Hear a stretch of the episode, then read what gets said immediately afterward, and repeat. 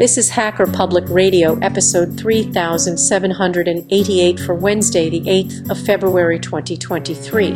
Today's show is entitled Nitecore Tube Torch.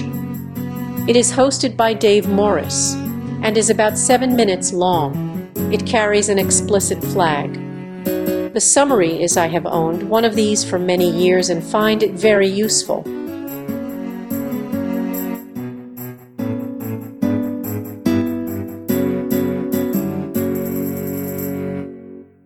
Hello, Hacker Public Radio. This is Dave Morris. I've got a short talk today, which I've sort of put together in a bit of a hurry because we're getting so low on shows. So just as a hint to everybody, if you have any ideas for shows and you have the capability of making something relatively quickly, then your contributions will be much, much appreciated. Anyway, getting on with the subject, I'm talking about a torch, or as other parts of the world call them, flashlight, and it's a subject that came up during the recording of the community news in May 2022. I'm not very quick. I've got an example of this particular device, which is called a Nitecore. Nitecore seems to be a fairly productive brand because there are many different torches available, but this one is called the Tube, and it is I've had it since 2016 and it's been fantastic. It's got lots of reviews all over the place, but I thought I'd just give you a quick overview and point you at some of the longer reviews if you're interested. The version I have is the Nitecore Tube version 1, which I don't think is available anymore. At least it's not on Amazon.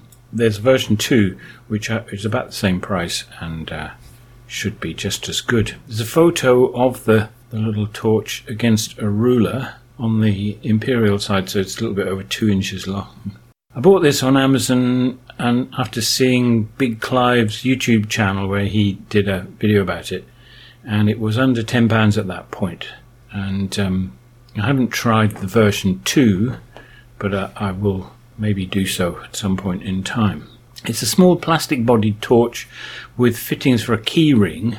I've not been keen on the idea of putting on a key ring because things on key rings tend to get bashed by the keys. Not that I have a huge lot of keys, but they are in my pocket and tend to get rattled about a lot. So I keep this one in my shirt pocket. There's a little rubber, like some substance that feels like rubber on the top of it. When I say the top, I mean the flat side.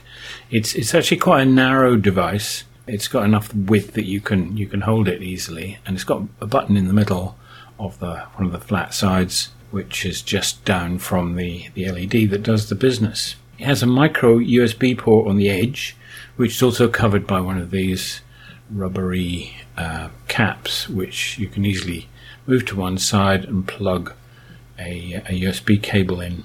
When it's charging, there's a blue LED inside the body of the torch, which lets you know what's happening and turns off when charging is complete. Nothing very exciting there. There's a whole...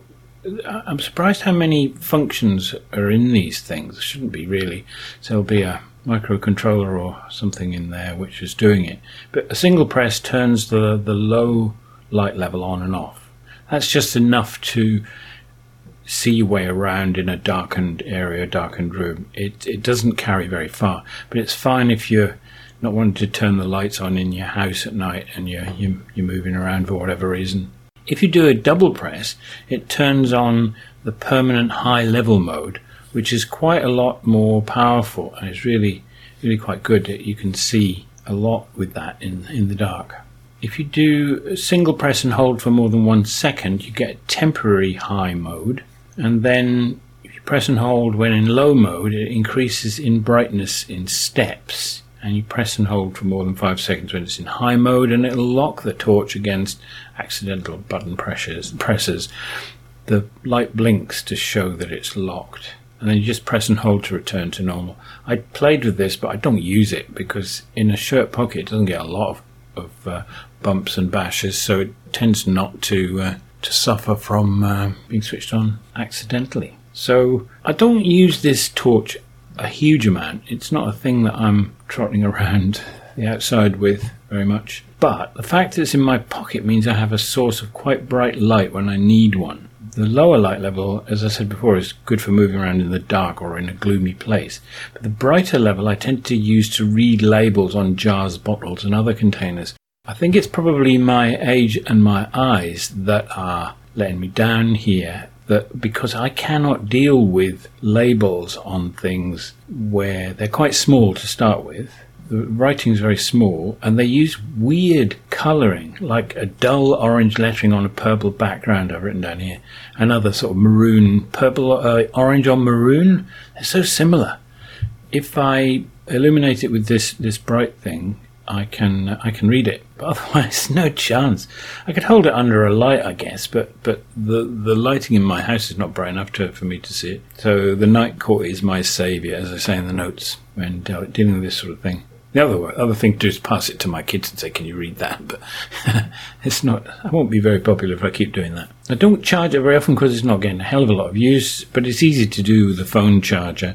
I have several micro USB cables around and lots of these charging plugs that I used over the years for phones and MP3 players and whatever. So it's well able to cope with that. So yeah. So my conclusion is that this is a great little device. I have other torches for when I need stronger, more broadly illuminating light source, but I wouldn't be carrying these around. They're bulky things. They wouldn't be in my pocket all the time, is what I mean. The Nitecore is small and compact enough that I can keep it on me at all times. And if I lost this one or it died, I'm pretty sure I'd get another similar nature. And this brand, I find, is good and reliable and quite well made. So there's a bunch of links in the notes, which if you're interested you can go and look at. Quite a lot of Big Clive links and a very detailed review of the device. So if it's of interest to you, I hope you find them useful. Okay then, that's it. Bye-bye. You have been listening to Hacker Public Radio at hackerpublicradio.org. Today's show was contributed by a HPR listener like yourself. If you ever thought of recording a podcast, then click on our contribute link to find out how easy it really is. Hosting for HPR has been kindly provided by honesthost.com, the Internet Archive and rsync.net. Unless otherwise stated, today's show is released under a Creative Commons Attribution 4.0 International License.